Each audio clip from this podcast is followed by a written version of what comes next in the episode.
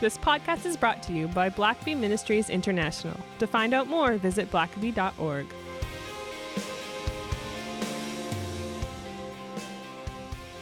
Welcome to the Richard Blackaby Leadership Podcast. My name is Sam, and I'm your host.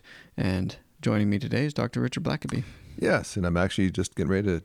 I've got my passport already in my pocket to head to I Norway see you. later you got today. your traveling clothes on. That's right. I'm, ready I'm, to hit the long and dusty road across the Atlantic. boy, I tell you, it's uh, yeah, the the travel, even international travel, is is heating back up again. So, uh, Certainly. yeah, so it's gonna be a long day trying to get in some podcasts here before. Yeah, well, something that uh, I know you love to do on long days is Mhm. read long books. That's and for sure. uh, the this podcast is going to be a book review, and it's going to be a book review of a very long book, of which you probably know the exact page count. I if do. I'm not I mistaken. do. This massive tome sitting here right in front of me. As I kind of just flip here, I think it was like twelve hundred and seventy-six pages. Yeah, I thought like you that. committed that to memory. Yeah, well, I should. often drop it in. 1,276 pages if you count all the notes at the back. So, Okay, which I'm sure you read. uh, yes, I of course I, I I'm sort of anal about that, but uh, yeah, the Count of Monte Cristo and uh, famous book written by Alexandre Dumas. Um, Around 1844 or so, he also famously wrote *The Three Musketeers*, another, Another uh, classic. popular book that I, that I've never read either. And so, yeah, I don't think gonna- I have. I need to Maybe we'll have to do I'm that tempted next. to do that. Saw Uh, movie. I think, yeah, yeah. So I, uh, you know, and I, I don't know that we've reviewed very many uh, books like this, but we're actually having our book club uh, today as well. The, the the lunch has already been ordered, and uh, everybody will be gathering uh, in our our book club review. It's a, one of the first times we've just read a classic book like this. Yeah. Uh, and you know, there, there's some debate these days about classic books. It can seem like a bunch of uh, you know white dead men's kind of writing, and it's uh, certainly the majority. Not certainly not all. There's some great uh, female writers as well, but.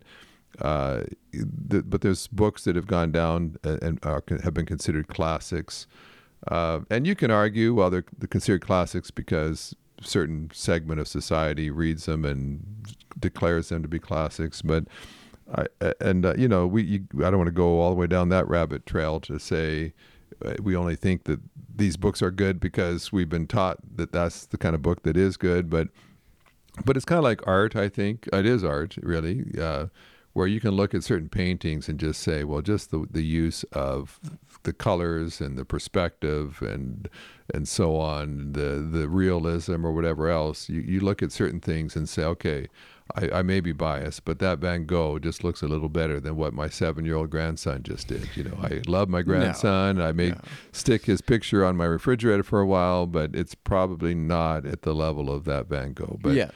Yes. Yes, yeah. And so there are just some books I think that that history has uh, declared to be classics, and they're they're typically classics not only because they're well written, even if they're really long, but uh, but they, they tend also to delve into human nature and the, the various struggles we have and the issues that we wrestle with, and uh, that's typically what will put something as more of a classic instead of just kind of a like a comic book kind of just action thriller. Um, Yeah. and- well, and it's the time, right? Like, it's a classic because it's it's it's sort of stood the test of yeah, time. people are still reading it hundreds of years later, even, Yeah. and so that you know that says something. And and so I I try, uh, you know, each year, uh, like I read the brothers Karazama, Karazamov, Karamazov. Karazimov, however you say that. Uh, uh, and I've I've tried to read some books like that that are you know mammoth books, but I, I Yeah, I- some of the some of the the the more um, Russian literature, you sort of think like, well, is this a classic because we're told it's a classic? Yeah. Some of those are pretty slogging to get. yeah, through. and there's and they'll I mean they're good. they'll go it's- on some they're not necessarily well they seem like rabbit trails sometimes there'll be a whole you know you may go 100 pages on what seems like a sidebar uh, sometimes Yeah. but and there's a few like I, I haven't read moby dick yet and i understand uh, my Yeah, my nerdy sidebars. my nerdy uh, son daniel has read it and said that you know it could be a little tough slugging too but yeah. Uh, Anna Karenina a good is, history of whales and in uh, yeah.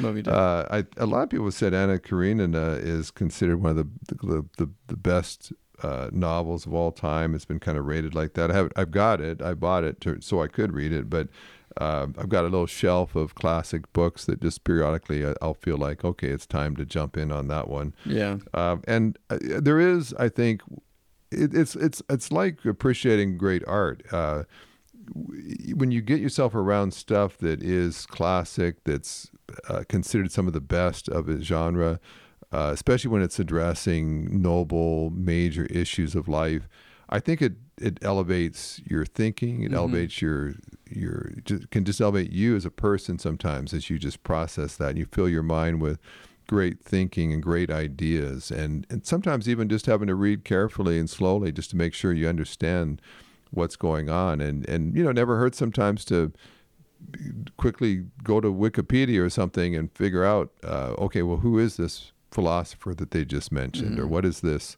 Greek god that they just referred to and uh, you know sometimes that's that's good when you have to work through some of that it, it it's um, that, that that doesn't hurt to do that and so I, I you know I, I hey this book's been out for 150 years so if we're if we're going to give away anything to you you've had Yeah. a long time to Be forewarned. uh, Spoilers ahead. yeah, some spoiler alert here, but uh, at this point, you're kind of without excuse. Um, but uh, of course, this book is written by, uh, and it's about uh, a man named Edmond Dantes, who is just a, a very young man. Um, he's uh, he's naive, he's uh, innocent, he's noble.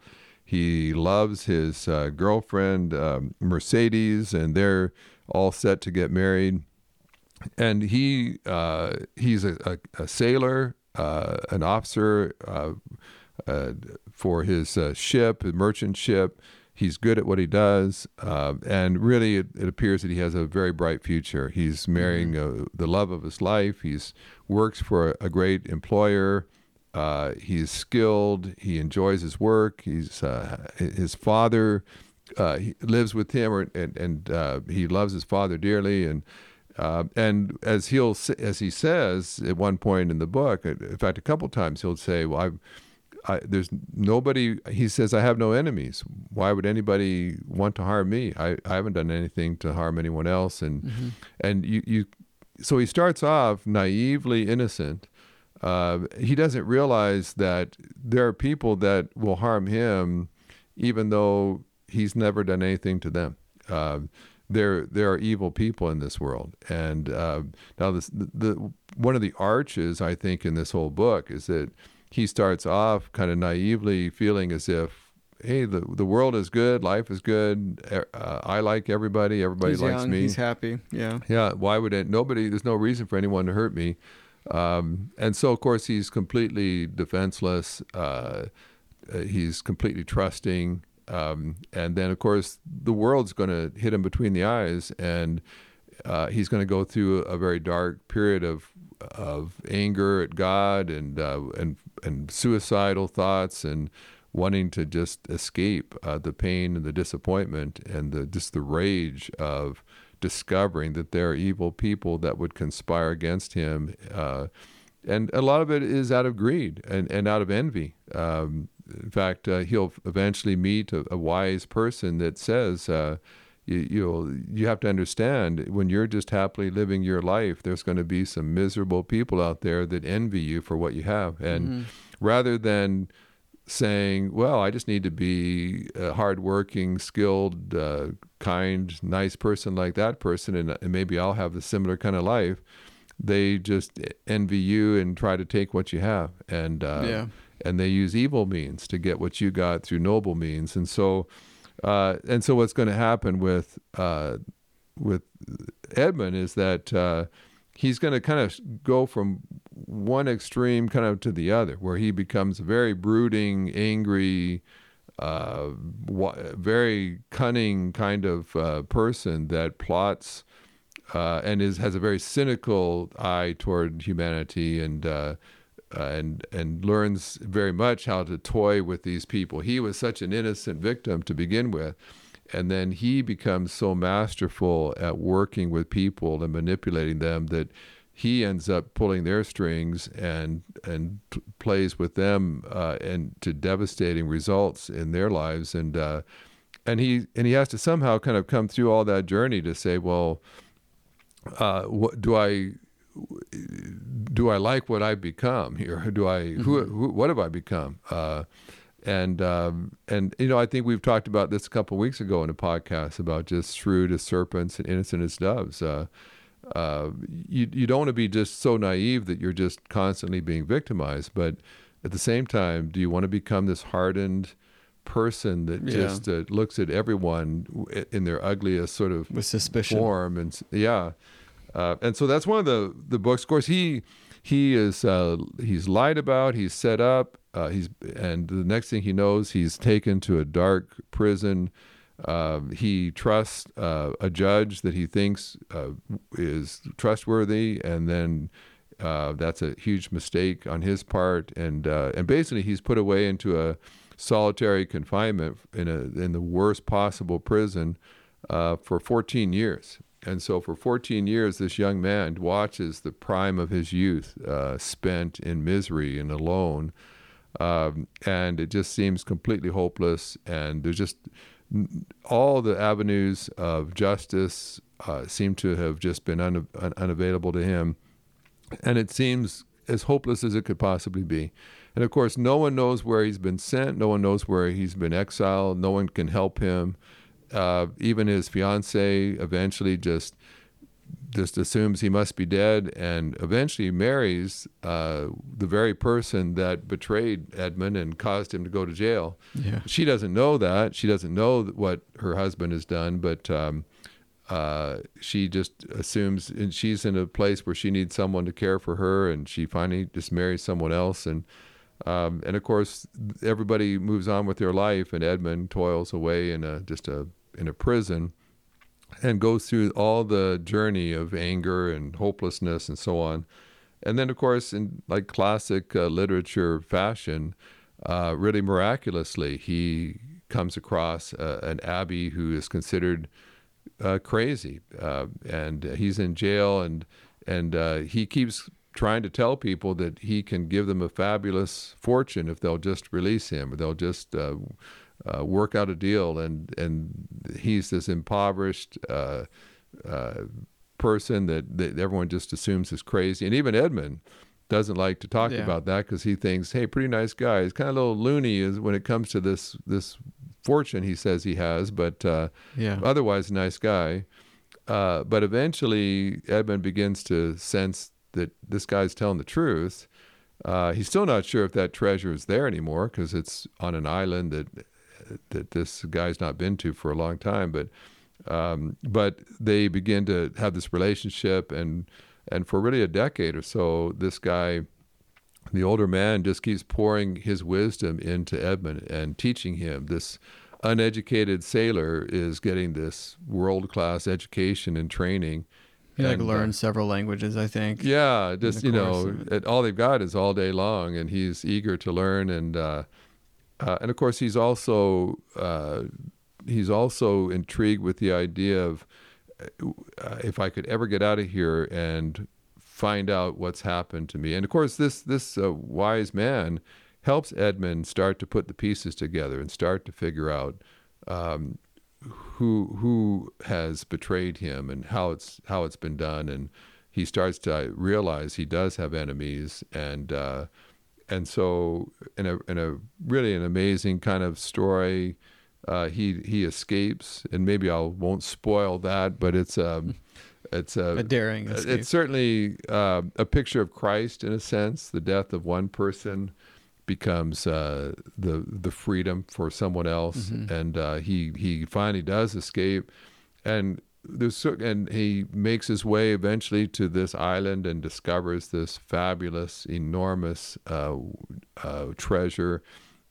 And there's a. It seems that a few years pass where he's putting everything in place. And it for many, if you've ever just really felt aggrieved at someone that harmed you, uh, mistreated you, and you thought to yourself, um, if I just had the the the wherewithal uh, to get revenge, to just show them, put them in their place. Yeah. If I could just become their boss and fire them, or I could just, you know, have this power somehow. And and that's essentially every person's dream who's ever been bullied or Yeah. uh, mistreated is having the ultimate power uh, to get revenge and to teach people a lesson that have uh, done something wrong. And and that's essentially the story of Monte Cristo. Is all of a sudden he's got all the money and power and influence that he could ever need uh, to to get revenge. And so he spends uh, a, a good decade or more uh, preparing and putting everything in place and studying and learning and uh, and discovering all the weak uh, places and all the dirty laundry of his enemies. And uh, and then it the book picks up where he just begins um, to just very meticulously work out his plan uh, to to ruin to devastate the very people that ruined his life. And uh, uh, and it's a fascinating story of uh, you know it, it raises of course as a classic book will do it raises a number of issues. And you know one is just um, how much do you let uh, other people drive your life? Uh, do you want to spend you know how many people have we known that were driven to prove their dad was wrong that i will amount to something you know Yeah. my dad always said i was worthless no good um, or my dad just left home and showed no interest in me, and so I, he must not have thought I had any value, and I, I'll show him wrong, or uh, you know, just lots of of uh, examples where people have spent a, most of their life trying to prove something or to get even with someone. And you think, what a what a sad way to let someone else be the driving force in your life and what you do. Uh, and that's largely what this guy does is everything he does is ultimately calculated in revenge. And uh, of course he sees it. The other thing that's interesting is he sees and he'll say this there's a number of quotes where he talks about basically being the providence of god that that uh, god he feels that that's god's calling is to bring justice against evildoers and that, that that God's justice needs to uh, bring uh, you know punish people for their evil and uh, and so he sees very much uh, that that what he's doing is uh, for a righteous cause Yeah. uh, and again what a temptation that can be Yeah. to think that we're uh, because of I, I really hate people who do that. And so I feel like God has called me to put those people in their place and to punish them. And uh, and of course what it, it, at a certain point in in uh, this book uh, one of the characters well all, all the characters that he came after all end up in dire straits of one way or another. Um, and at one point, uh, it just says that at a certain point, when he sees how devastated one of those people becomes, when the the count fully brings his vengeance to bear, uh, the, Count of Monte Cristo is appalled at at what's happened, and he staggers out into the street, and it says for the first time he wonders if he's gone too far, if he has uh, of course, if you if you're sitting and brooding for a decade about what someone's done to you, it may well have been that it was a really bad thing they did, but but a, a decade with no one to challenge you or to help you have any other perspective but your own, uh, we can we can easily get to the point where we see them as this very very close to being just like the devil and deserving all the hellfires that the devil has coming for him. Um, and and then sometimes when all of a sudden reality sets in or we talk to others we begin to realize well maybe they did deserve justice but uh, what we what we discover is only God is really capable of bringing true justice. And we, we've talked about this before where for instance people might say well you know poor people deserve justice and that's true. But but then people will say so the way we're going to give them justice is we're going to we'll be unjust to people with money we'll we'll you know we'll take the money away from wealthy people and give it to the poor well well in a sense you're not being completely just you're being perhaps you're being just to the poor but you're not being just to the rich and And so only God really ultimately you, you see in this book is able to bring true justice to everyone. Mm-hmm. Uh, ours is an imperfect justice at best, and uh, and what you also find in this book is that um, we tend to uh, be uh, attracted to bringing justice upon others, but we're not so keen on justice for ourselves. And Yeah. so at one point, the chief prosecutor, who has lied about uh, Dantes and has sent him, uh, exiled him to prison for 14 years, um, he makes statements about being uh, an instrument of justice and that that's what he does. He and yet he's been completely unjust when it came to his own looking out for his own interests. And uh, and so at the end, uh, his life is just a series of contradictions where he, unknowingly he goes to uh, basically push for someone to be condemned to death and not knowing that the, the person he's condemning is his own son and uh, and then telling his wife that she needs to basically kill herself because of what of her crimes. And then he realizes afterward well the only reason she's become so wicked is because she's been married to me. And and uh, and so here's a person that has spent his whole life supposedly upholding justice. And then he realizes that his own family are a disaster around him and that his life has had its own flaws and injustice and um, and so I, I think what it kind of shows us is you know whenever you try to take the place of God we do a, a sorry job of it Yeah. and uh, and so there's uh, you know there's just lots and lots of um, of issues such as that that uh, that cause you to reflect to say well so you know how how do you go about um, pursuing justice in a way that it does not just become tarnished by uh, our own prejudices and our yeah. own How, sins. how do you remain true without, you know, but still still enacting justice? Well, let's take a break here, and we'll wrap up when we come back. Hello, I'm Richard Blackaby. I'm the co author of Experiencing God. And here at the Blackaby Bible Institute, we're offering an online class of Experiencing God that people can take from around the world. No one had any idea back in 1990 when Experiencing God was first uh, published that it would be so life transforming and that uh, people would experience revival. They'd be set free from burdens they'd carried for years. I can't go anywhere in the world without people telling me how this material has changed their life. And so we offer it as the Blackabys, where we have all kinds of video resources, a live stream where you can submit live questions and um, get answers from myself and others, and just many different resources that will enhance your experience of taking experiencing God. So I want to encourage you if you've never taken the class before, or even if you have, the Blackaby Bible Institute will offer you more resources uh, than you could have gotten anywhere else. And so we look forward to studying with you, and we're praying that it will change your life as you do. Well, Richard, before we wrap up here, I will say one thing that this is a, uh, despite its length, it's a very well written book, and you wouldn't think that for it being so long, but it Yeah. really moves, and it's it's a really exciting uh, read. Um, this, you know, as well as it opens up all of these issues uh, about justice, about revenge, human nature. Uh, what were some some maybe final uh, thoughts that you had on on the Count of Monte Cristo? Well, you know, it's interesting. Uh, these characters that uh, early in the book are, uh, they succumb to greed and envy and so on.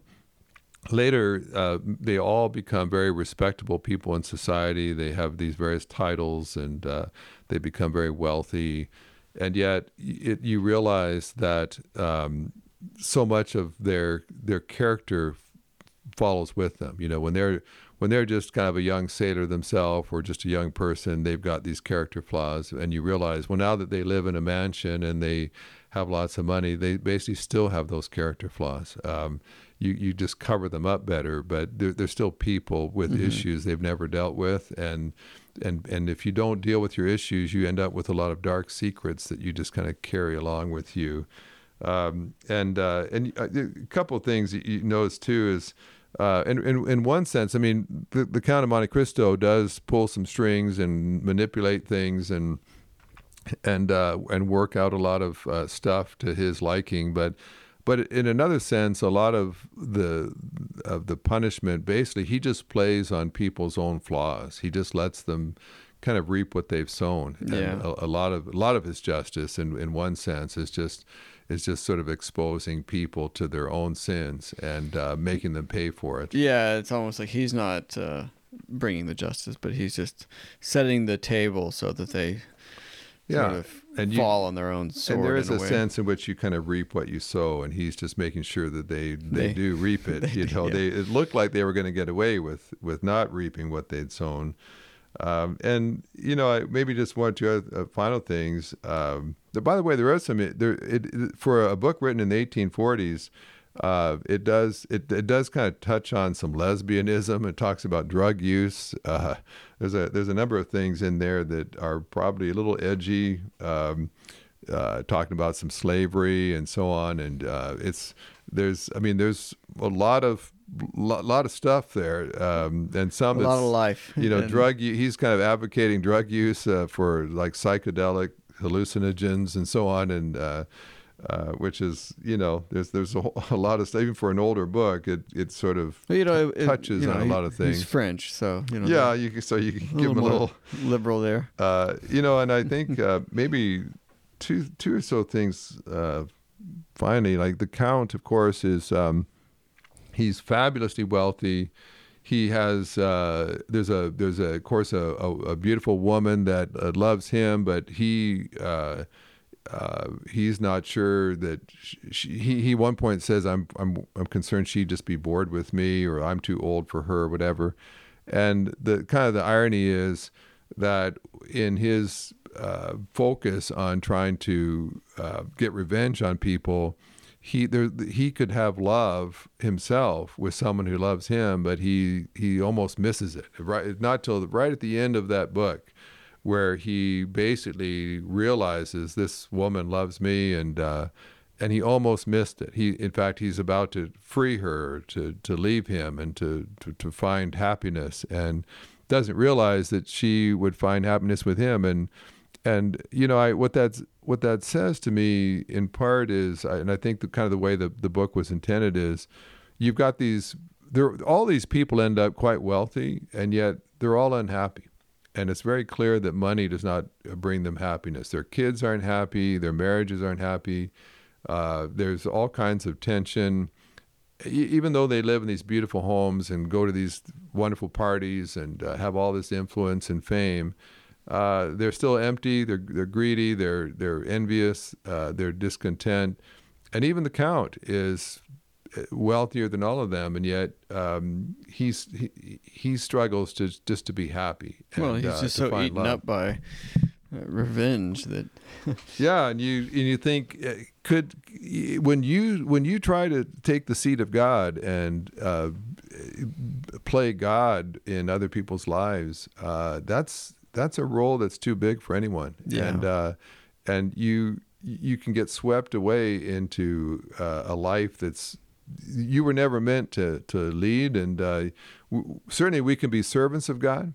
Uh, but we need to be careful that we're not. And, and at one point, he he basically says that he was kind of like Satan and tempted to take the place of God, and it's just a role that was too big even for him. And uh, and so you know, you look at that and you just think, um, at the end of the day, uh, fabulous amount of wealth is not going to make someone happy if you miss love, if you miss relationships, and uh, and interestingly, one of the poorer uh, families is actually the happiest ones. And whenever he goes, when he, they don't live in a mansion like everybody else, but whenever he goes to their house, uh, the count will actually feel joy and forget about his problems for a while. And uh, and uh, there, there's an interesting kind of theme that goes throughout the book where a number of times it talks about this smile of the count, but but the people that see it will say it was terrifying. Uh, he's smiling, but they're terrified by the smile because it just seemed like a dark, brooding kind of smile that terrifies sinister. people. Yeah. And you know, I've often I've thought, well, how many people do you see that on the surface are smiling, but there's a lot of deep brewing anger, resentment, uh, unforgiveness just Yeah. below the surface, and Yeah. uh, and you can't hide it. It it it finds its way out, and uh, and so it's one of those books that, by the very end, it's like the count is finally free. He's the he has justice has been served in a very thorough, devastating way upon Yeah. all those who harmed him. Uh, but you realize at the same time, you, as you get to the end, you just think, but did he waste some, you know, good years of his life uh, just trying to make sure that justice was served? And in one sense, would justice have been served anyway? I mean, in the sense that none of those folks were happy. Uh, Yeah. They they there was they had a lot of problems already. They were reaping. Um, but uh, it kind of leaves you with to say, in, in, a, in an age in which there's a lot of injustice today, it doesn't mean you don't try to make the world better. But if it starts to be done out of hatred, out of resentment, uh, Yeah. it's just pretty hard to bring about justice when you're doing it out of resentment and anger and a sense of entitlement. Um, pretty hard to be the person then that brings justice to others. Yeah, that that's going to lead you down a, a dark path sooner or later. So, well, uh, as I can attest, that this is a this is a fantastic read, and I think um, these classic books, although they may not seem it on the surface, can be very helpful in illuminating some of human nature for for other leaders who work with people. And uh, I think it's a, a it's a great sort of escape into into a different world, a different time, but at the same time uh, learn some very practical uh, takeaways. Yeah, uh, it takes some time. life. Whether it's a lot of times I'll try in the summer or during a holiday or maybe just in the evenings. You may maybe instead of just watching a mindless sitcom for an hour or so Yeah. in the evenings, take some time. Just uh, you know, take a month or so, and just in the evenings, uh, read uh, several more chapters of a classic book. And uh, yeah, and I- eventually, you you too can say you've read a 1,278 page novel. yes. With that, we'll uh, talk to you next time. Thanks for listening to the podcast. If this is something you enjoyed, it really makes a difference if you leave a review and a five star rating on Apple Podcasts or wherever you listen. Don't forget to subscribe and share with your friends. We always love hearing from our listeners, so email us at podcast at blackaby.org.